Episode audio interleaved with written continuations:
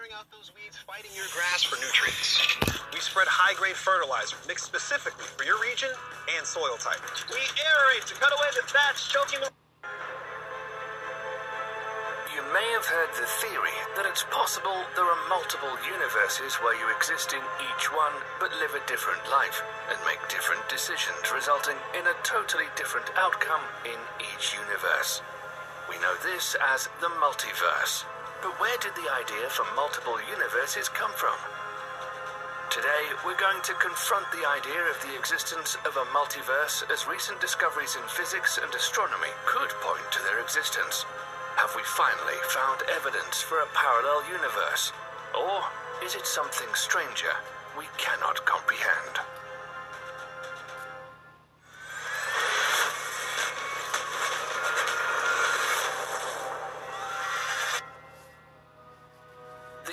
Universe that we know and exist in all began with the Big Bang, which expanded faster than the speed of light in a growth spurt called inflation. And for as long as there has been a universe, space has been expanding ever since it came into existence 13.8 billion years ago. And it continues to expand. As far as we know, our universe is a single expanding blob of space time, speckled with trillions of galaxies, that now stretches 93 billion light years from edge to edge. But beyond this limit, there are things we cannot see that could be something more, or just an infinite expanse of nothingness. Our universe might be really, really big, but also finite, or it could be infinitely big. Both of these things are possibilities. However, if the universe is infinitely big, there are only so many ways that matter can arrange itself within that universe, and eventually, matter has to repeat and arrange itself in similar ways. If the universe is without an end, then it might just be home to parallel universes. If that sounds confusing, think of a deck of cards. If you shuffle the deck, there are only so many orderings that can happen. And if you shuffle it enough times, the order of cards has to repeat. With an infinite universe and only a finite number of complexions of matter, the way matter arranges itself will also have to repeat. That said, if a multiverse does exist, there would also be infinite versions of you. Other alternate versions of you might be doing the same thing you're doing right now, but some might be wearing different clothes and probably made vastly different career and life choices. You might drive a Ford Fiesta in one world, but drive a Ferrari in another. But how could this be possible? Because the observable universe extends only as far as light has traveled in 13.7 billion years since the Big Bang, the space time beyond this distance can be considered to be its own separate universe. And if this is true, then there would be a multitude of universes existing next to each other in a giant patchwork of universes. Although the idea of parallel universes or a multiverse remains a mystery, with some calling the idea pure science fiction, it's still one of the biggest debates between experts, with some believing they exist, while others disagree. So now let's take a look at why some researchers think they exist and the unexplained scientific events that could actually be proof that parallel universes might exist. But first, we need a little bit of physics to understand everything. In quantum theory, an elementary particle such as an electron doesn't exist in a single state, but a multiplicity of locations, velocities, and orientations. One of those most famous logic defying experiments in physics is called the double slit experiment. Waves that pass through two narrow slits will form an interference pattern on a screen. It doesn't matter if it's light waves, water waves, or sound waves. However, light isn't only a wave, it's also a particle called a photon. Now, here's where it starts to get weird. If you shoot a photon through the double slits, it still forms an interference pattern, as if the photon was traveling through both slits at the same time. But here's where it gets more bizarre. Just by observing the double slit experiment, the behavior of the photon changes. Even if the photons are sent through the slits one at a time, there is still a wave present that produces the interference pattern. This is a wave of probability because the experiment is set up so the scientists don't know which of the two slits the single photon will pass through. But if they try to find out which slit the photon really goes through by setting up detectors in front of each slit, then the interference pattern doesn't show up at all. So the scientists tried a variation on the double slit experiment and placed a special crystal at each slit that would split any incoming photon into an identical pair. One photon should create the standard interference pattern, while the other would travel to the detector. But the strangest thing is that it still didn't work. This means that observing a photon can change events that have already happened. This is still one of the greatest mysteries of quantum mechanics. From a physics point of view, parallel universes are one of those imaginative and compelling theories that's very difficult to test, if not impossible. However, the idea of many worlds began in 1926 when physicist Erwin Schrödinger demonstrated that the subatomic world is fundamentally blurry. In our familiar human scale reality, an object exists in one well defined place. Put your phone on the table next to you, and it's in the only place it can be, regardless if you're looking at it or not. But in the quantum realm, objects exist in a small state of probability and snap into focus only when observed.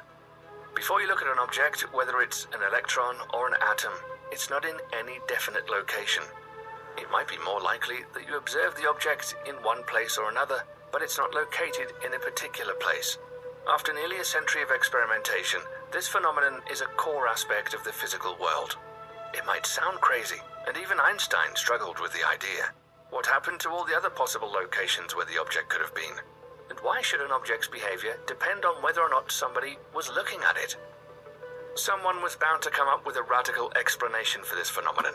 And in 1957, a man by the name of Hugh Everett III, while he was having on free shipping and handling. Everything is on free shipping and handling and five flexible payments. Um, so we're really having a conversation with friends about physics, it was then he came up with the wild idea about how to fix this most perplexing problem in quantum mechanics. Therefore, Everett imagined a multiverse full of different realms in which all the possibilities dictated by quantum mechanics could exist at once. He proposed that all possible outcomes really do occur, but that only a single version plays out in the world we live in. All the other possibilities split off from us with each one giving rise in its own separate world, and everything that can happen does happen in some world. All of this sounded really bizarre, and no one would take Everett seriously at the time. But now, some physicists are considering the possibility of a multiverse.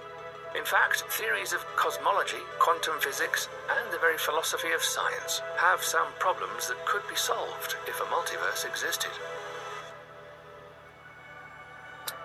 Along with the idea of multiple universes created by infinitely extending space-time, other universes could also come into existence from a theory called eternal inflation. We already talked about how the universe we're in expanded rapidly after the Big Bang and inflated somewhat like a balloon. Eternal inflation theorizes that some pockets of space stop inflating while others continue to inflate, giving the rise to many isolated bubble universes. That said, our own universe could be just a separate bubble in the vast sea of space that contains other bubble universes like ours. There's even another idea which comes from string theory called brane worlds, which are parallel universes that hover out of reach to our own. This theory is centered around the idea that there could be many more dimensions to our world besides the three space dimensions and the dimension of time. These three dimensional brane worlds could exist in a higher dimensional space. So, is it possible that a multiverse or parallel universes could exist?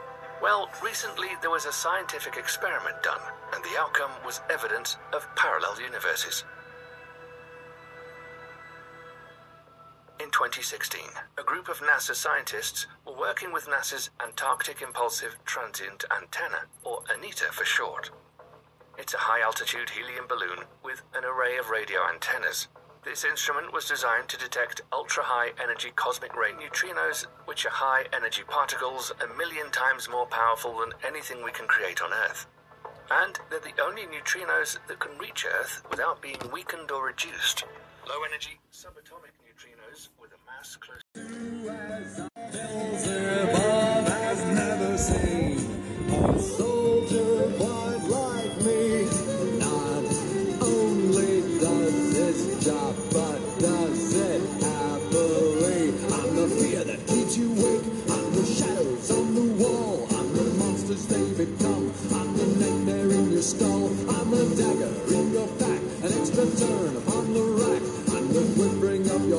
standing pain, a sudden and. And it's so easy when you're evil. This is the life you see, the devil tips his hand to me. I do it all.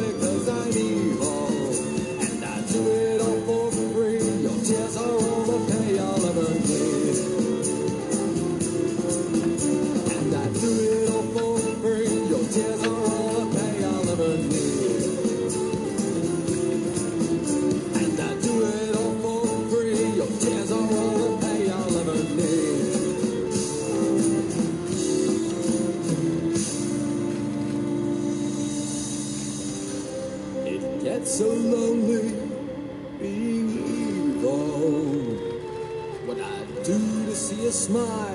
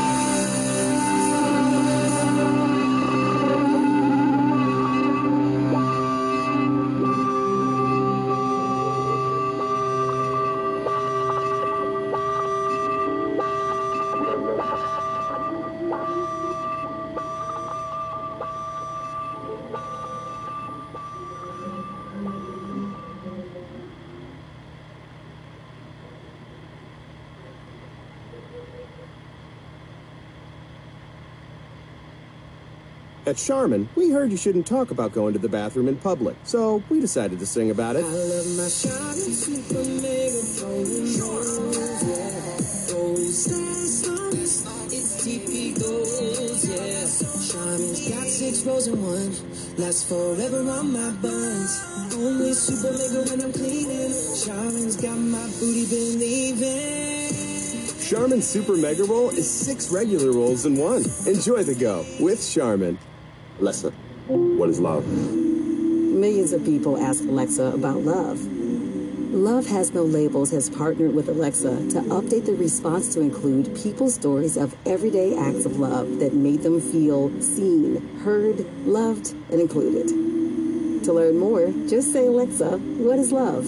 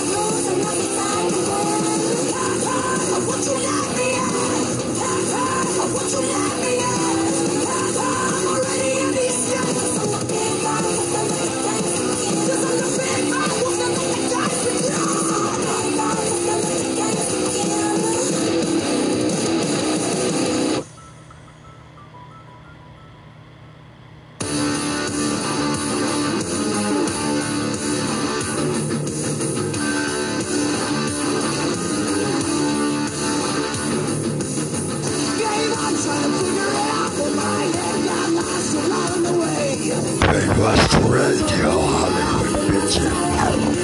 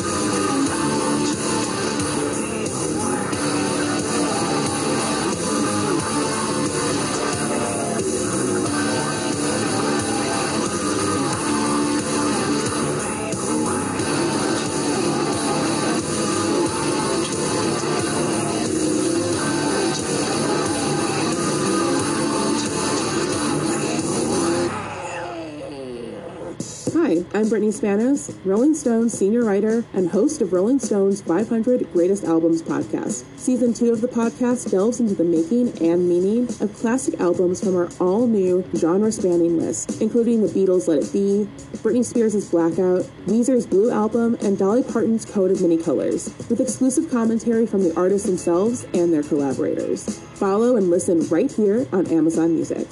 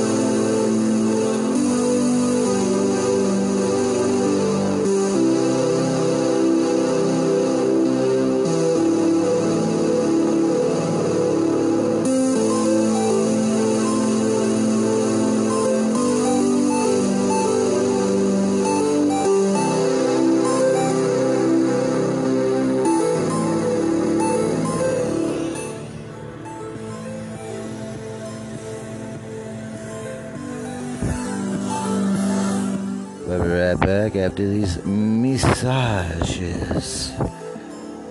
in your vaginas. What's up, all y'all? Hope you're doing grand. Hope you're doing great. Uh, you're gonna be listening to some special sauce. You know what I mean? Some special sauce from Pow. Lil Pow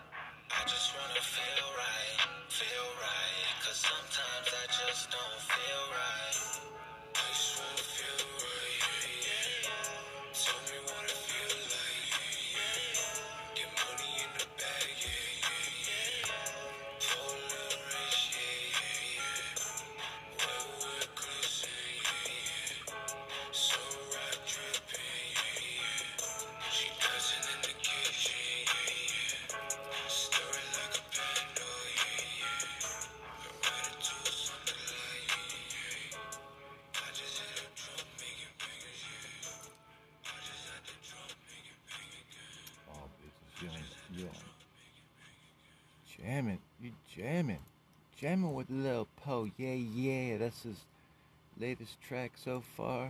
You gotta check that stuff out, but check this one out. This is Drip in Motion, baby. You gotta love it. You gotta love it. Listen, listen,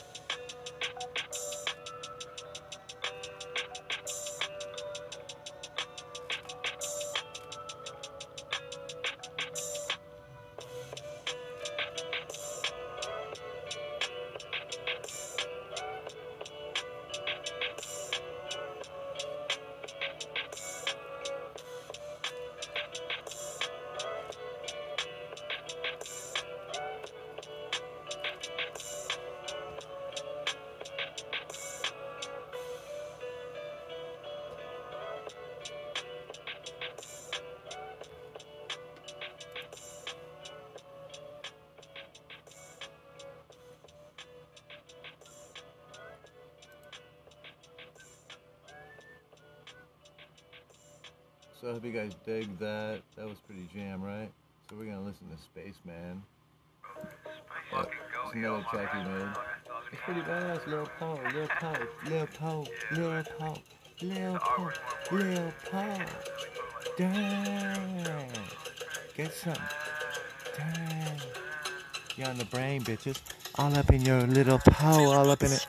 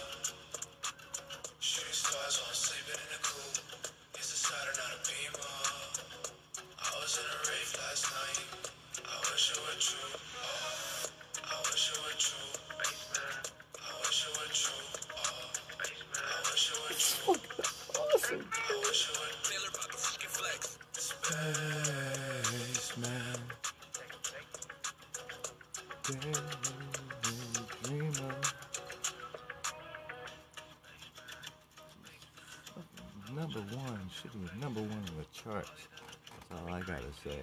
Little post spaceman. I mean, come on. What the fuck? What the, what the fuck? Little po. Spaceman bitches. You heard it here first on Brainwash Radio Hollywood. Boom. Uh! We're gonna keep going. Blueberry Eyes.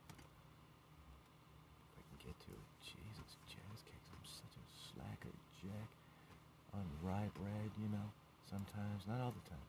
But here we go. Your work can feel much smoother cool. with Monday.com Work OS. Oh, Monday.com. No, thank you. No, thank you. Yeah, like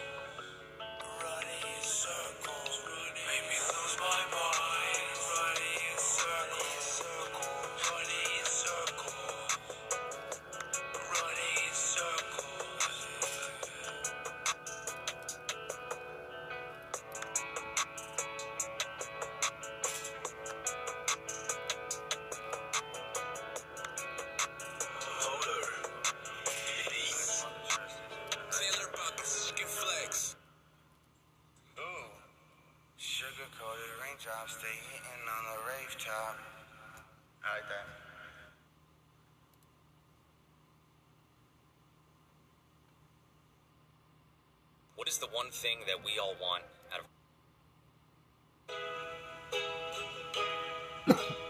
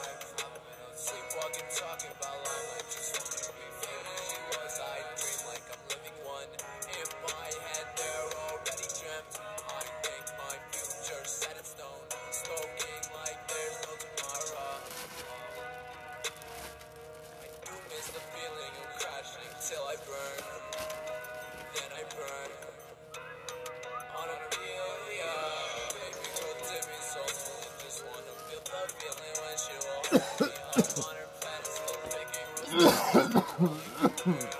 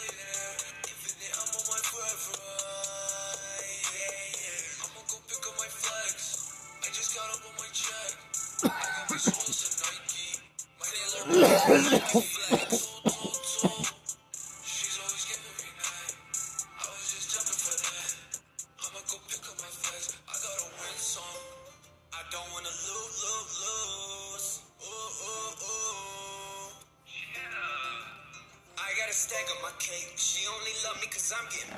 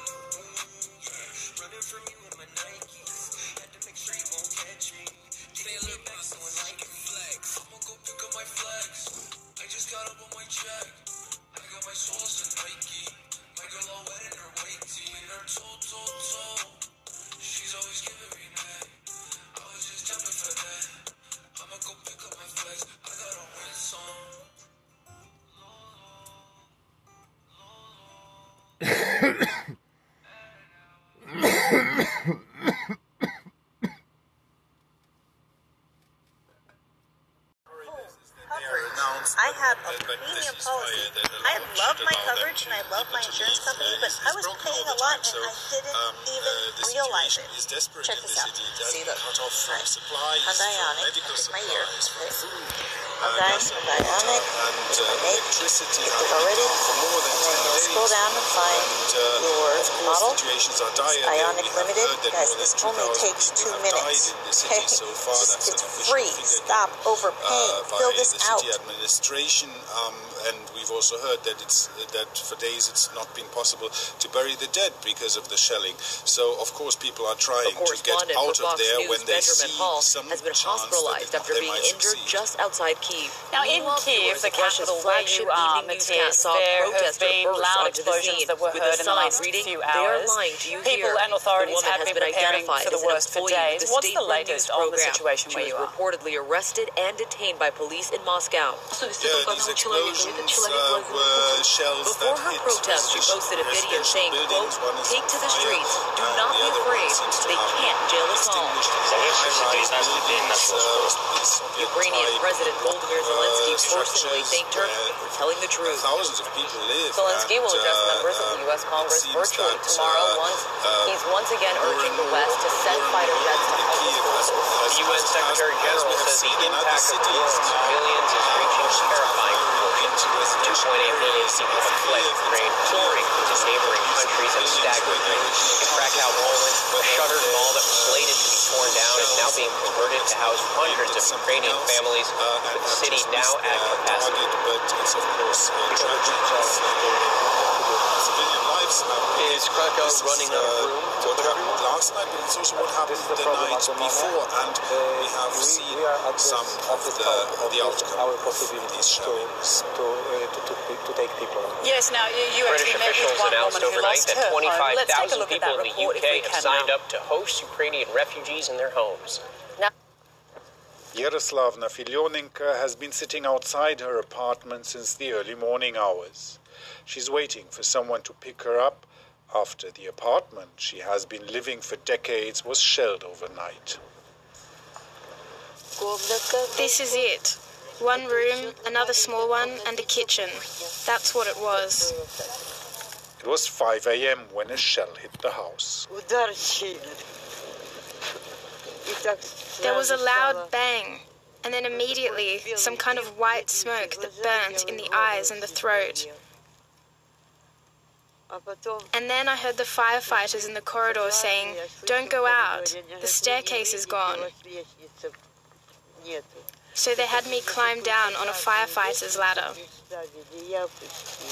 We are at the northern edge of Kiev, and this apartment building was fired upon from outside of the city from the Russian positions north of Kiev. Cleaning up some of the debris, but it's hard to imagine people will ever be able to live here again. Authorities are saying that at least one person died in the attack. Many more have lost everything they had.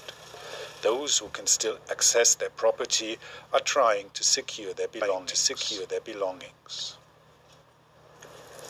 Yaroslavna is 83 Yaroslavna years old. is 83 this is years the old. second war This is she the has second war experienced. she has Her experienced. early childhood Her memories early are childhood of World War memories II. are of World War II. I feel very bad. I feel very bad. I'm tired. I'm my tired. Head hurts bad. My head hurts badly. Why do I have to live through Why do I this? have to live through I this? just want some rest. I just want some rest. A relative is on his way to pick her on his way to pick her then she will have to start she will have to start all over again. It's a heartbreaking story, It's a heartbreaking clearly, story, Matthias, uh, not clearly, only uh, the only one. There only must be the many only like one. that. There Now, must be many like um, that. Now, talks between um, Ukraine talks and Russia Ukraine are and resuming Russia again today. resuming Do Ukrainians like Do Yaroslav in your peace have anything to hope for there? anything to hope for there?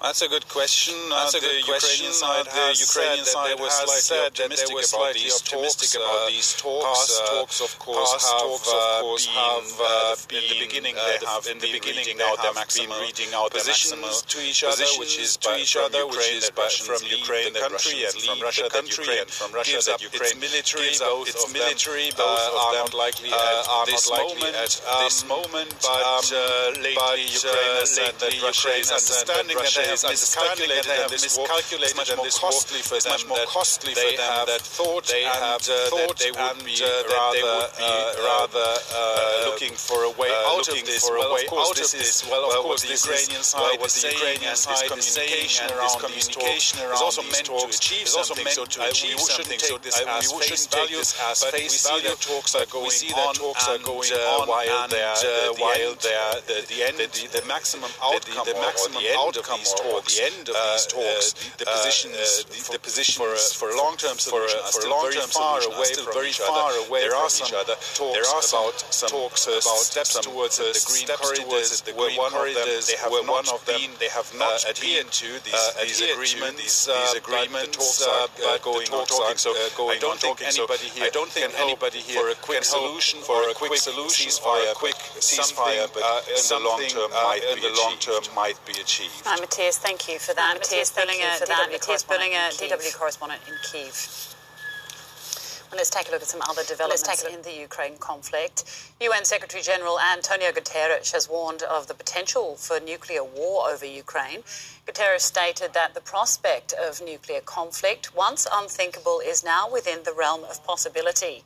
He urged Russia to stop its invasion of Ukraine and pursue diplomacy instead. German Chancellor Olaf Scholz has met with Turkish President Recep Tayyip Erdogan to discuss a negotiated resolution of the war in Ukraine. Afterwards, Scholz called on Vladimir Putin to end the war and allow more humanitarian corridors. Erdogan said Turkey would continue to do its best to mediate between the two sides. Germany has announced plans to buy US made F 35 stealth fighter jets. It's part of a push to bolster Germany's neglected armed forces. The new jets, considered the most modern combat aircraft in the world, will replace Germany's aging Tornado fleet. The White House says high ranking US and Chinese officials have held seven hours of intense talks on the fighting in Ukraine. In the meeting in Rome, the US raised concerns about China's possible support to Russia following its invasion. White House Press Secretary Jen Psaki said the Chinese side was warned there will be consequences if it provides assistance to Moscow. what we have conveyed and what was conveyed by our national security advisor in this meeting is that should they provide military or other assistance uh, that of course violates sanctions or uh, or supports the war effort uh, that there will be uh, significant consequences. But in terms of what those specifics look like we would coordinate with our partners and allies to make that determination In Moscow, a dissenting journalist stormed the set of Russia's most watched evening news show on Monday, holding an anti war sign. Marina Ovsyannikova, an editor at the state controlled outlet Channel 1, was clearly visible behind the anchor before the broadcast cut away from the studio. The poster read, No war, stop the war, don't believe the propaganda, they're lying to you. Well, the journalist was detained, and human rights activists say they're unable to get in touch with her. But before her arrest, she released a video statement detailing why she chose to protest.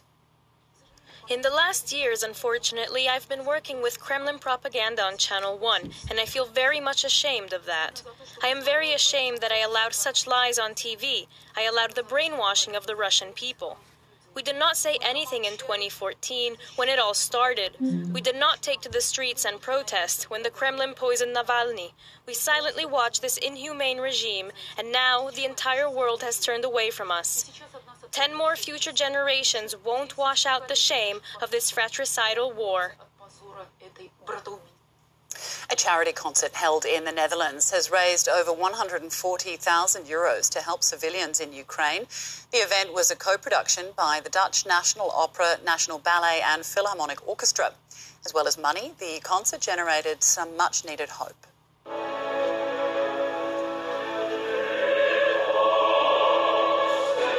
The concert was the brainchild of chief conductor Lorenzo Viotti.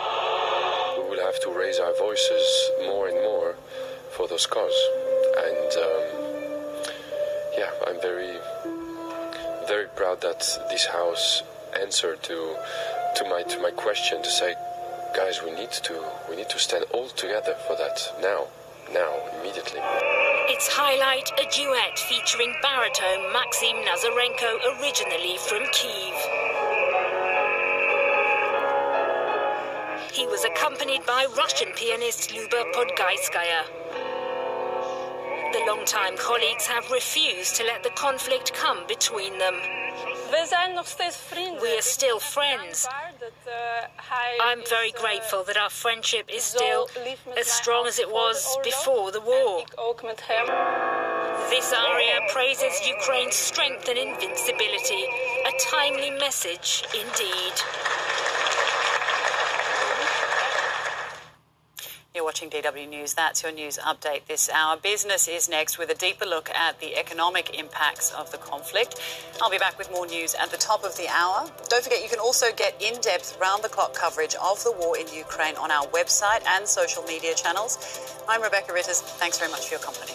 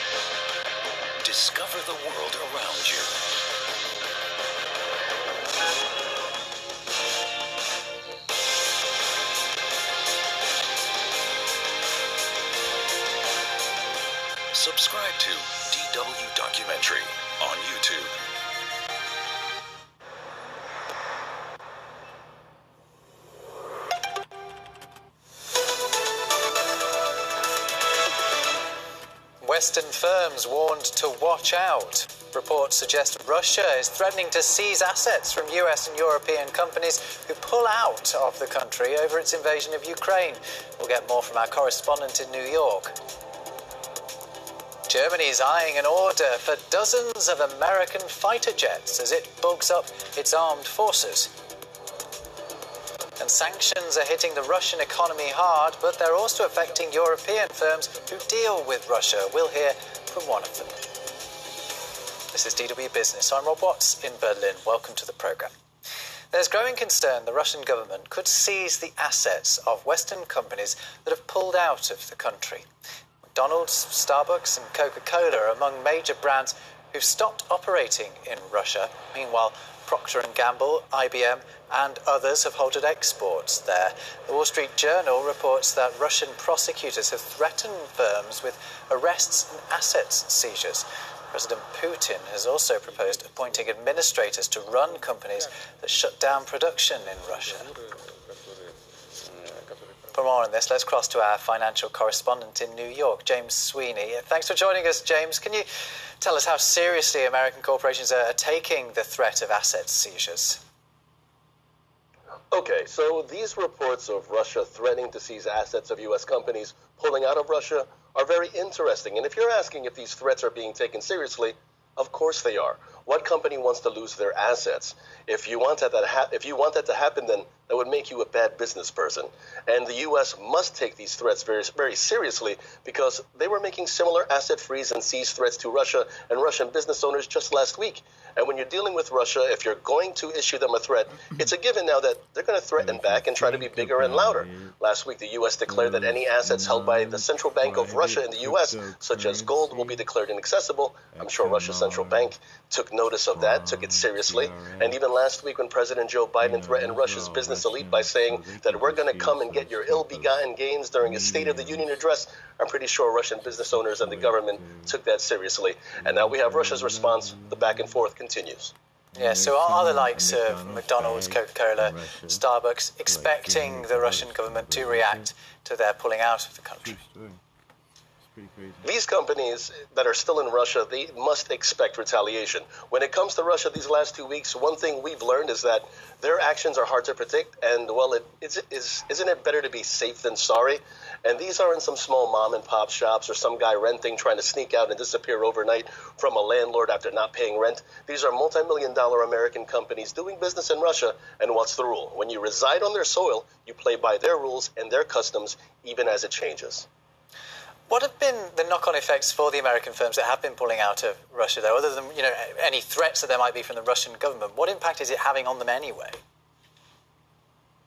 Well, when these companies leave Russia in the first place, you're going to lose a large market of consumers, some of whom are pretty wealthy, as we've read the past two weeks. You also may lose the trust of some of the Russian people who don't know why you, an American company, is pulling out over an event that they are not directly responsible for. You also can lose access to key markets, key demographics, key food and grain suppliers, energy suppliers, and you're also in danger of throwing away decades of hard work and community building that made you a recognizable name in that country when the doors first opened back in the 1990s, such as McDonald's.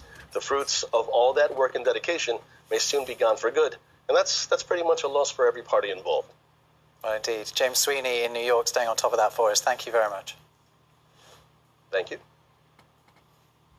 Next, Germany is planning to buy up to 35 F 35 fighter jets from the United States. Berlin is planning 100 billion euros of spending in its response to Russia's invasion of Ukraine. Some of its allies think it's about time Now, traditionally, larger nations have spent more on defense than Germany. In 2020, the US led the world with a military spend of $778 billion. China spent just over 250 billion.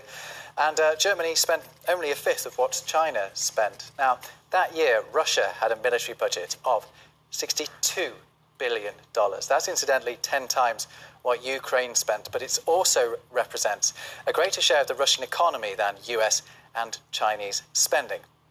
So, which companies are the biggest players when it comes to defence? Well, US company Lockheed Martin, which makes the F 35, leads the way with sales of 66 billion. But as you can see here, it's followed closely by Europe's Airbus and two more American companies, Raytheon Technologies and Boeing. Now, the Stockholm International Peace Research Institute tracks military expenditures, and we've been hearing from its senior researcher, Lucie Béraud-Sudreau. So European countries had been already increasing their military expenditure for the past few years, uh, in particular since 2014 and then Russia's annexation of Crimea. But this trend is actually accelerating. Um, so there were increases that had been announced, but now there are uh, increases on top of increases, uh, so to speak.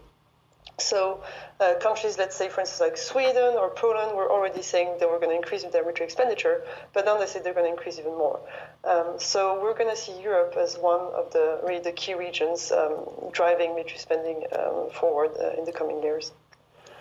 Now let's take a look at some of the other business stories making news around the world. The EU's GDP won't grow by 4% this year, as previously predicted, according to the European Commission. But while Russia's invasion of Ukraine may weigh on the bloc's economy, the resulting higher energy and raw material prices aren't expected to completely derail its recovery from the pandemic. Elon Musk says his companies Tesla and SpaceX are facing significant pressure from inflation. Russia's war in Ukraine has pushed commodity prices to their highest levels in five years. Tesla has reacted by raising prices for several car models by $1,000. Bermuda says it's suspending certification of Russian planes licensed in the British overseas territory is due to sanctions on Moscow that prohibit necessary maintenance work on the planes. The measure is likely impacting hundreds of Russian commercial aircraft, more than 700 of which are licensed in Bermuda. And more than a thousand airport security workers in Germany went on strike on Monday, leading to the cancellation of hundreds of flights. They're calling for better pay and working conditions. On Tuesday, thousands more travellers are expected to be stranded when the strike expands to Germany's biggest and busiest airport, Frankfurt.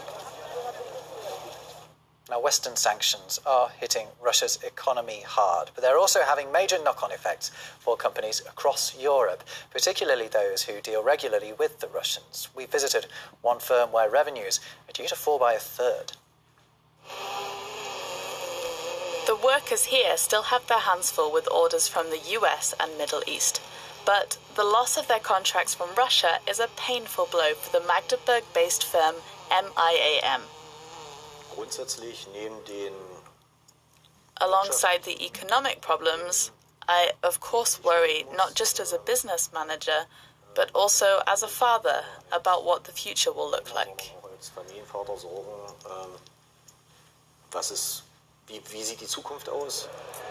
The relationships with his Russian customers were long standing and friendly, but that's not much use to him now. His firm is no longer allowed to deliver its products to Russia as they are used in the petrochemical industry. Essentially, this product is affected by the sanctions because it's needed for oil refinery, so I can't export them to Russia anymore. That will cost me about 30% of my revenue.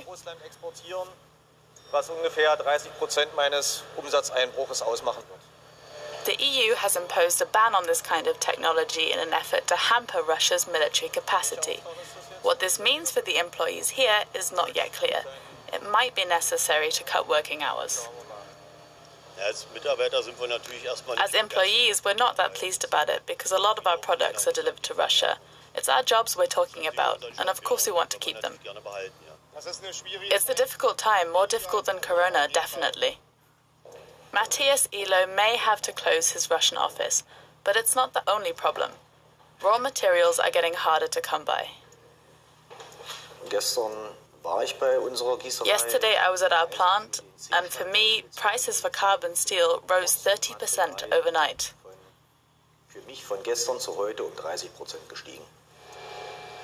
The firm has 27 employees, including three from Ukraine, but only the German ones are prepared to appear on camera and speak about the war in Ukraine.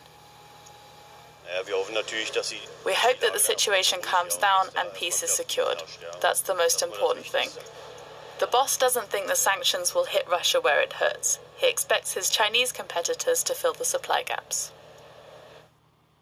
Now, the Ukrainian port of Odessa has long been a crucial crossing point for goods travelling both to and from Russia. For example, it's a key stop off for goods bound for Russia from Ukraine's neighbour Moldova. But the conflict means that the Moldovans are now cut off from their most important trade route. Apples upon apples.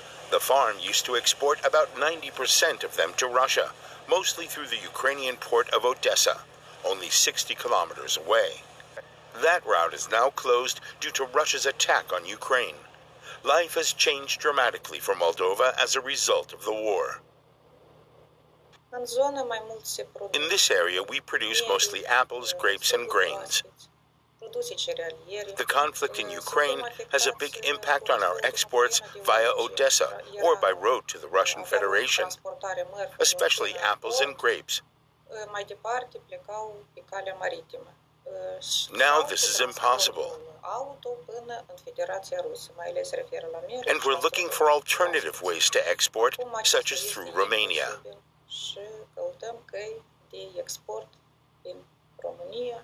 But the nearest port in Romania is not 60, but over 400 kilometers away. Other trade relationships, for example with Germany, are still in their infancy. Because Moldova lies directly on the border with Ukraine, more and more refugees are arriving. The country has already taken in over 300,000. Among the aid being distributed are the apples that can no longer be delivered to Russia due to the war. And that's all from me and the business team here in Berlin. If you do want more from us, you can of course head over to our website, dw.com slash business. And you can also find us on the DW News DW News YouTube channel. Actually, you should check out our series Business Beyond, the latest of which asks the question, do sanctions work? We're also on Facebook, of course, as dw.business as well. Until next time.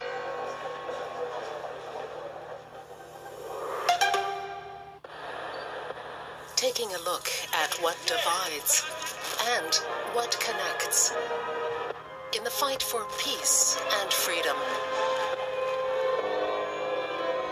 The war in Ukraine changed everything.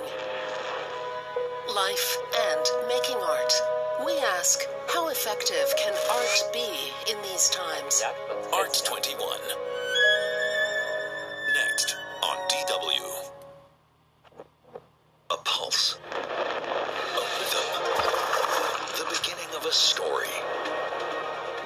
Moves us and takes us along for the ride.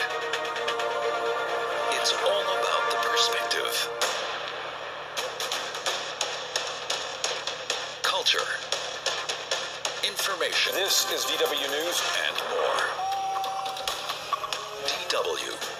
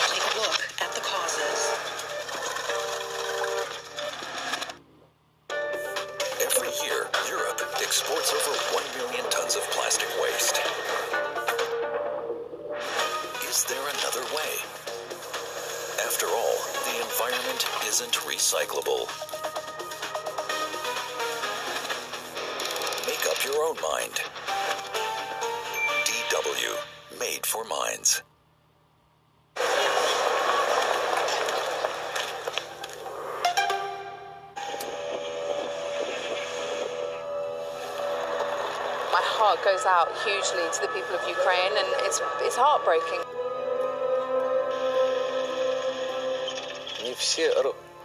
Not all Russians are Putin.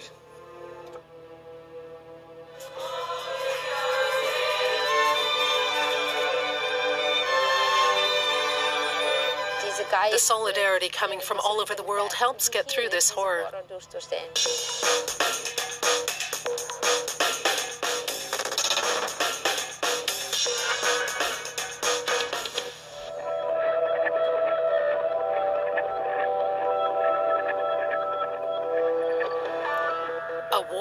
Raging in Europe. Its impact has sent shockwaves through the world of arts and culture. Artists and institutions the world over are expressing their solidarity with Ukraine. But is boycotting Russian culture the right path to take? We meet a Belarusian writer living in exile and a Ukrainian conductor working tirelessly to support her home country.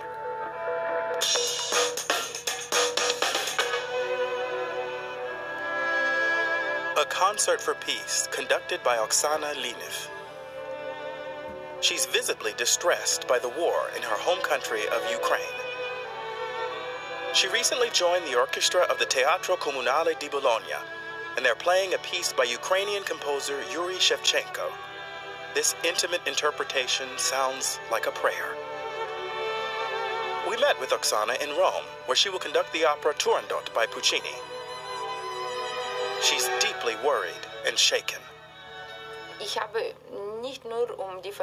I'm not just afraid for my family. I'm afraid for everyone. I'm afraid for my country and afraid for the places where I work, like the Lviv National Opera, the Odessa National Opera. They're stunning architectural gems.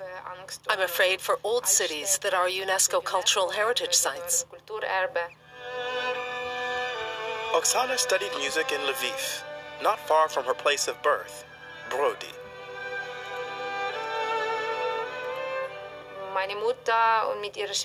My mother and her sister, my aunt, are hiding in a sort of bunker.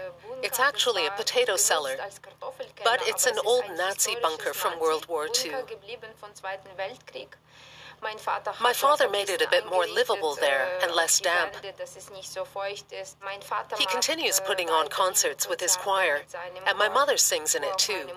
They sing patriotic songs to keep up the Ukrainian spirits. Oksana has long been a big name outside of Ukraine. She's had international debuts throughout Europe, and in 2021, she appeared at the Bayreuth Festival and performed with the Berliner Philharmoniker. In spring of 2021, we accompanied Oksana to Ukraine. The Maidan Square in Kiev was the fateful setting for a turning point in Ukrainian history. In late 2013, hundreds of thousands demonstrated for a peaceful turn toward Europe. And now, air raid sirens are sounding there. The city is being bombed and threatened by Russian troops. But the people are prepared to defend Kiev. This war has no rules. And the worst thing is, it's not even about a political conflict. It's about destroying a nation. Increasingly brutal weapons can be put to use, killing thousands or even millions. But there's no way to destroy the people's spirit, their spirit of freedom, and the love of their country.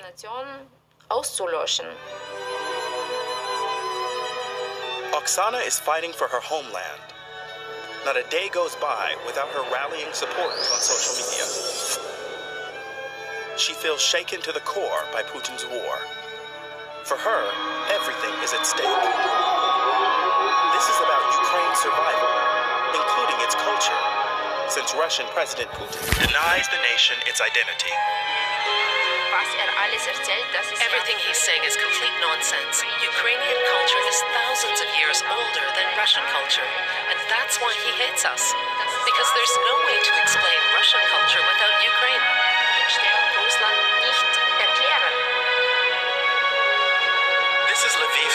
2021, a cultural hub in western Ukraine.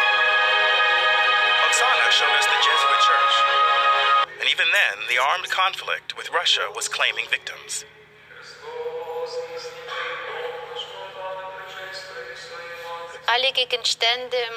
All these objects, here you see parts of all these weapons, they came from the front line.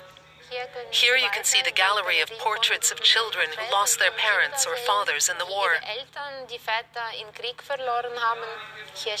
Like here it says, Maria, three years old, my father is in heaven. Dear Father, where are you? I want to be in your arms. I want to see you.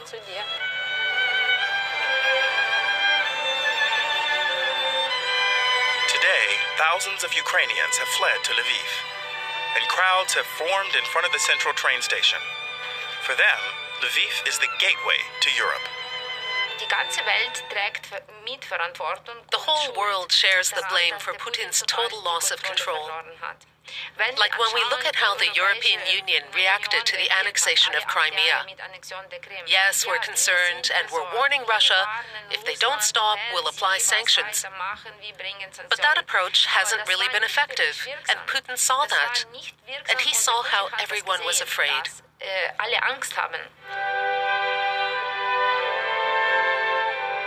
The Youth Orchestra of Ukraine brings together musicians from the country's east and west. It was founded in 2017 by Oksana Liniv with a political purpose. Her aim was to emphasize Ukraine's unity.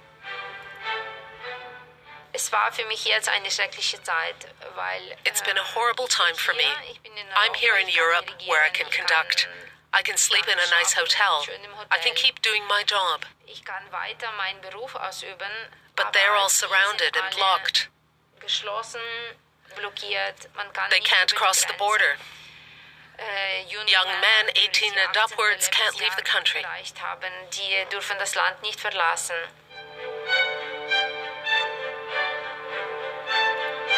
Oksana Liniv has brought musicians under the age of 18 to the Slovenian capital of Ljubljana.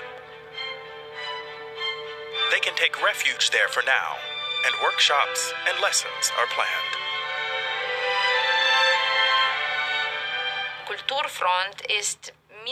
The cultural front is at least as important to me as the physical front line. And that's why it's so hard for me to conduct.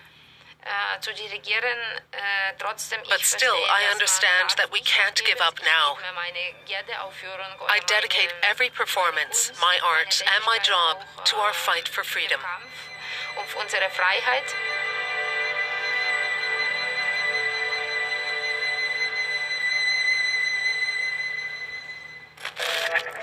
There's been an outpouring of support for Ukraine, but opinions are divided. Is boycotting Russian culture the right path to take? My heart goes out hugely to the people of Ukraine, and it's it's heartbreaking. It's it's a traumatic experience to witness. So one can only imagine what those poor people are going through. Peace messages on catwalks, highway bridges, concert halls, like New York's Metropolitan Opera. Cultural figures worldwide are sending the people of Ukraine a clear message of solidarity. In many cultural institutions, I'm experiencing an urge to express that what's happening is unthinkable, and it's something that we reject.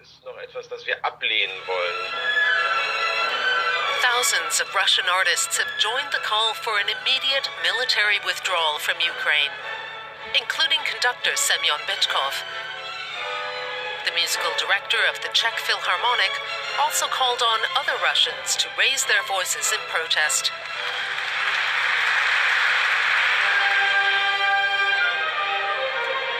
This benefit concert for Ukraine is conducted by Daniel Barenboim in Berlin. The star conductor, who is married to a Russian, warns against general boycotts of Russian art and artists.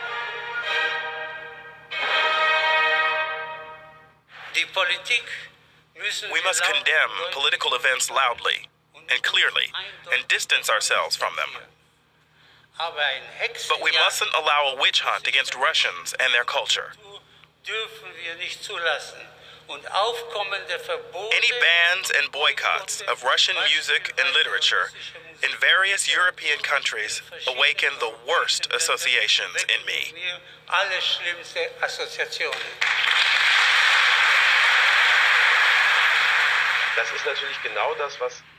Of course, nobody can want that.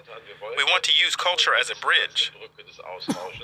The question is who do I work with there, and how does the Russian state use it? You should always look at that. If you have the feeling that this could be misused, perhaps you should put it aside for a while. Many see this danger in internationally celebrated opera singer Anna Netrebko. So far, she has not distanced herself from the Russian president and has been banned from performing worldwide. Valery Gergiev has been sacked as chief conductor of the Munich Philharmonic. The maestro is known to be especially close to Putin. Cooperations with Russian institutions are being cancelled. Museums and cultural institutions worldwide are refusing to host Russian delegations.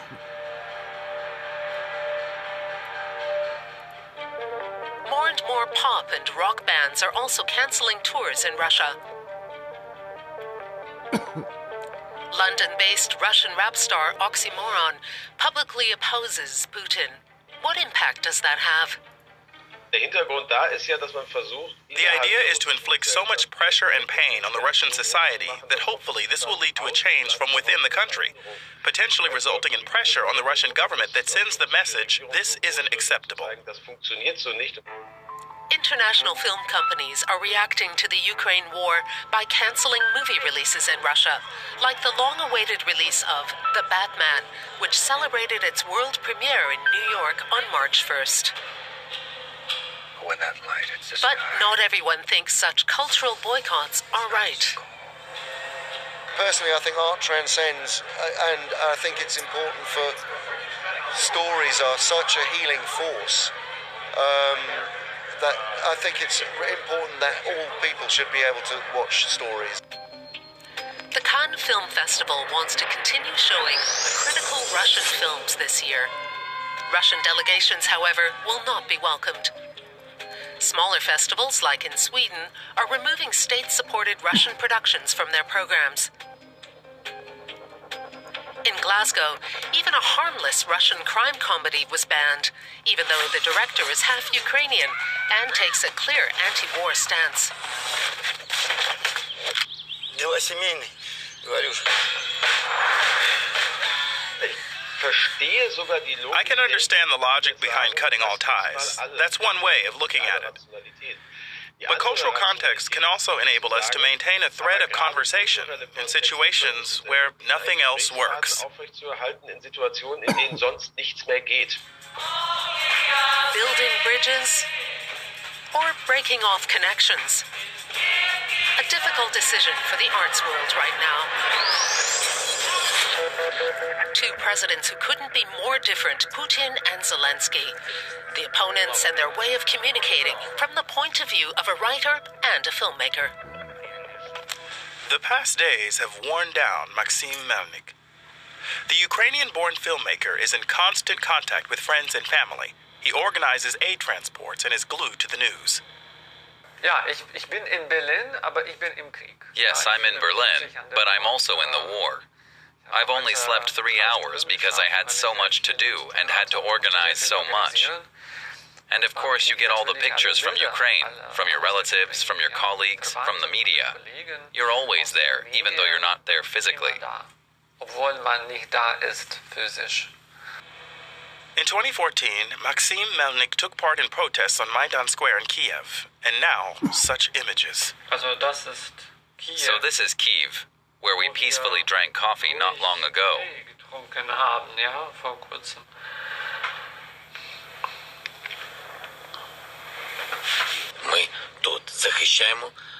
In the catastrophe that now rages, President Zelensky has emerged as a heroic figure from one moment to the next.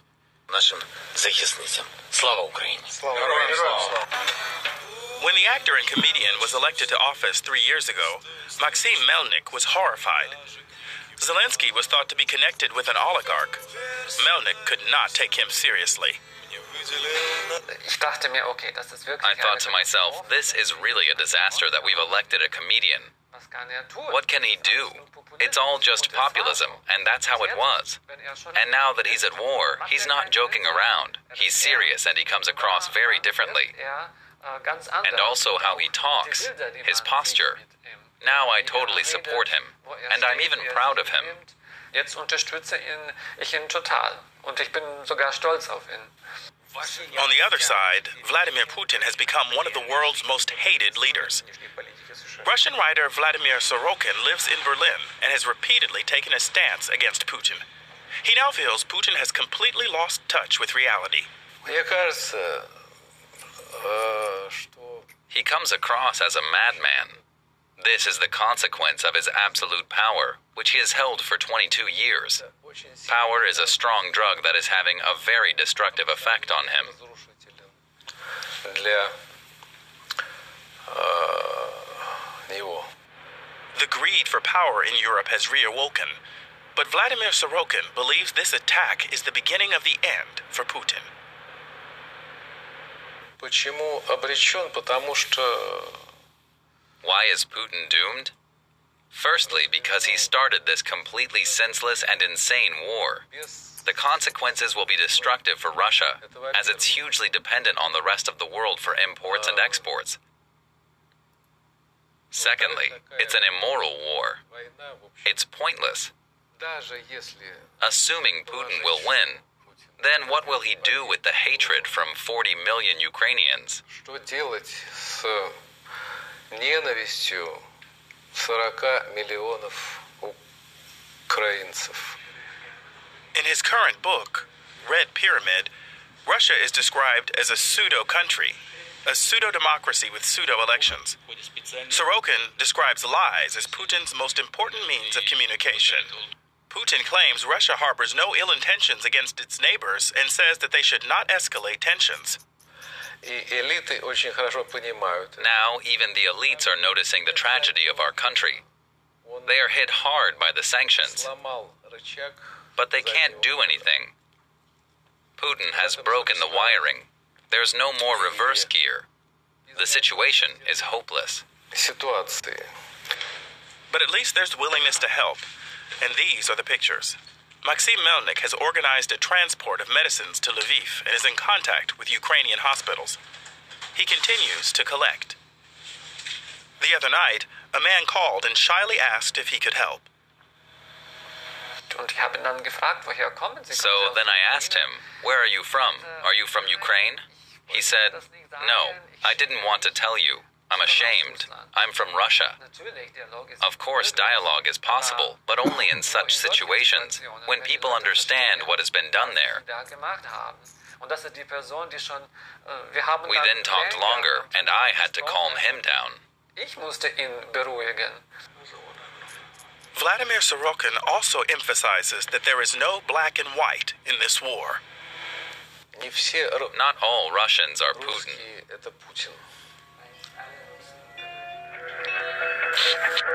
Sasha Filipenko from Belarus also lived in Russia, but due to his open criticism, he was forced to go into exile.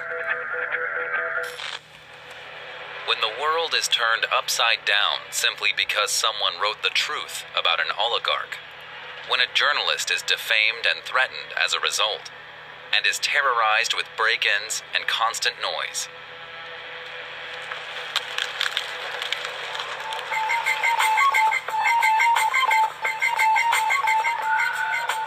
When you and your family are psychologically trapped until you break down.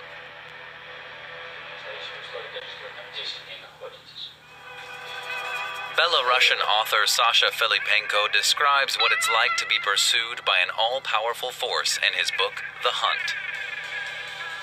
It's original, it's like You could also translate the title as Hunted Down, not just Hunt, but like a hunt in which you are chased. We normally only talk about journalists when they're persecuted and murdered, imprisoned, or expelled. But there are many other ways to put pressure on them, and that is what I wanted to describe. I wanted to show how this enormous pressure often doesn't only affect them, but also their families. Even those not involved suffer. Filipenko experienced this himself as a journalist. Today, he is forced to live in exile because he criticized the powerful in Belarus and Russia. He is threatened with imprisonment. His family is also suffering. Here in Gothenburg, he reports on the hardships of those who rebel. We moved to Basel from a small Swiss village, then to Stuttgart, and then to Amsterdam. But my son wants to go back home and keeps asking me when we'll return. We start from scratch every time. A situation that many Belarusians know today. We can't even go to our own parents' funeral if something happens to them.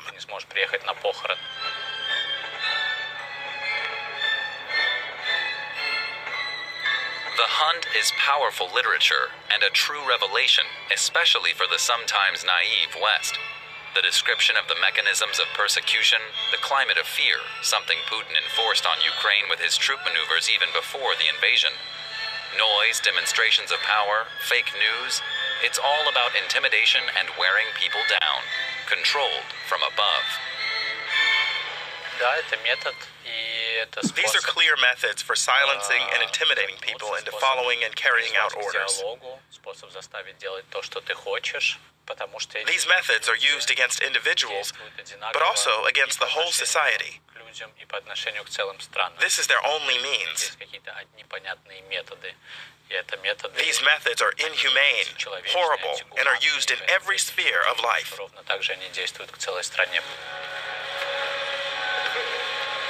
For Filipenko, Lukashenko and Putin are like brothers in spirit. Russia is becoming increasingly autocratic, and Lukashenko is providing Putin with a script the persecution and brutal suppression of the opposition, the establishment of a dictatorship. Russia is still lagging behind, but is catching up fast. In Belarus, we live in a dystopic, grotesque tragicomedy. And Russia is moving more and more in the same direction. For me, one thing is certain. If you get on this train to Dachau, you won't arrive at Disneyland.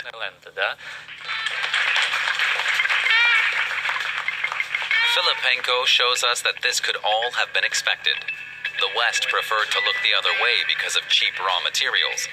His stories describe the psychology of repression and revolt. For example, when he writes about an author who ends up in a grotesque court case for posting an empty message online. Charged in a show trial because he mocked the truth and, by extension, the people of the fatherland. Everyone can see the absurdity, but to speak the truth would be too dangerous.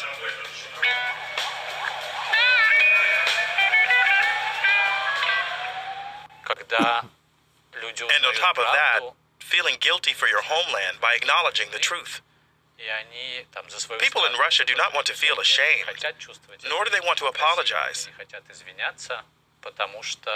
Admitting one's mistakes is a sign of weakness in Russia. To avoid this trauma, people prefer not to learn the truth at all.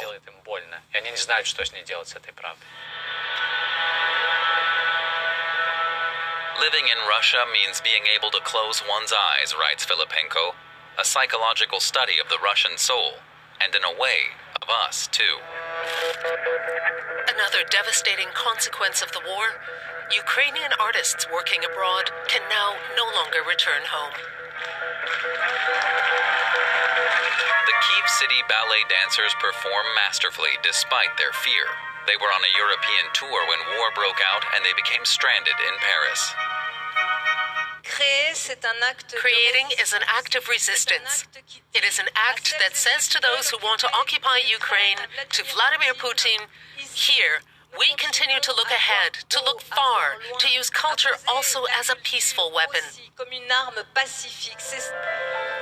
The Théâtre du Châtelet was immediately willing to host the ensemble in residence. The dancers are staying in Paris indefinitely. They're stricken with worry about their fellow dancers who stayed home. It's terrible feeling. We're shocked and uh, we try to connect to our family all the time during the day, during the night, check news, and uh, I I can't explain what I am feeling because you're in worries all the time. Amid the anxiety, the chance to continue dancing in France is a lifeline for the dancers. Being able to focus on work is kind of a bright point in our day when we get to focus on the ballet steps and focus on music and something other than the conflict in Ukraine. Each of their performances is a success and a form of artistic resistance to the war raging back home.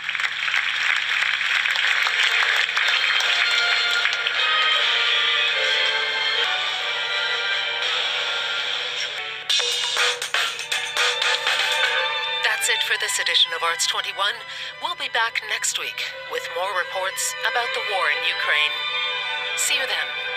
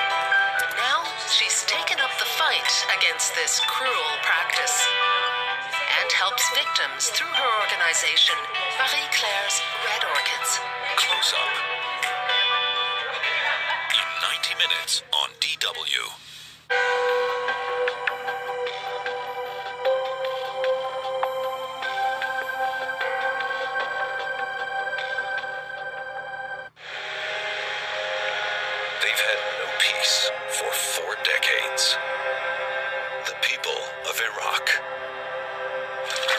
Their country is devastated,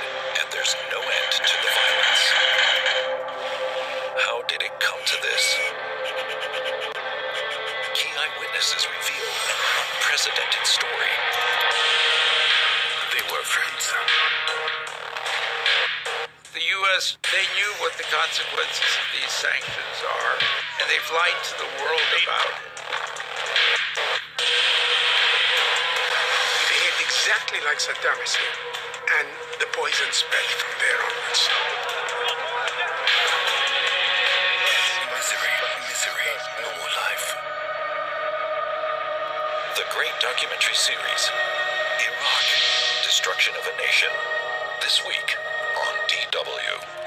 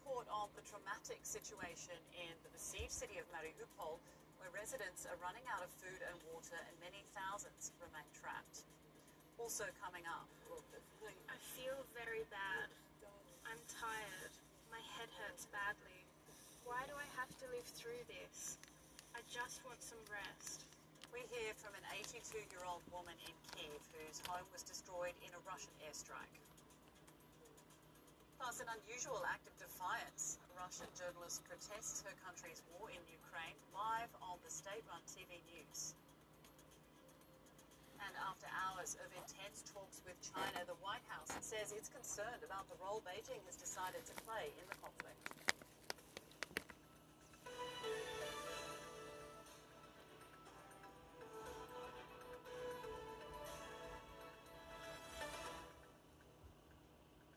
I'm Rebecca Ritters. Welcome to the program. People in Ukraine are waking up to another day of war and fear. Loud explosions have been heard in the capital Kiev over the last few hours.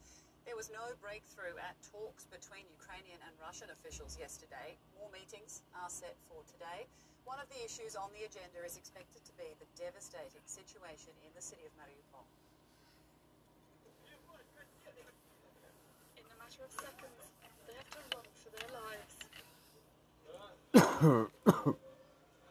then the bombardment begins.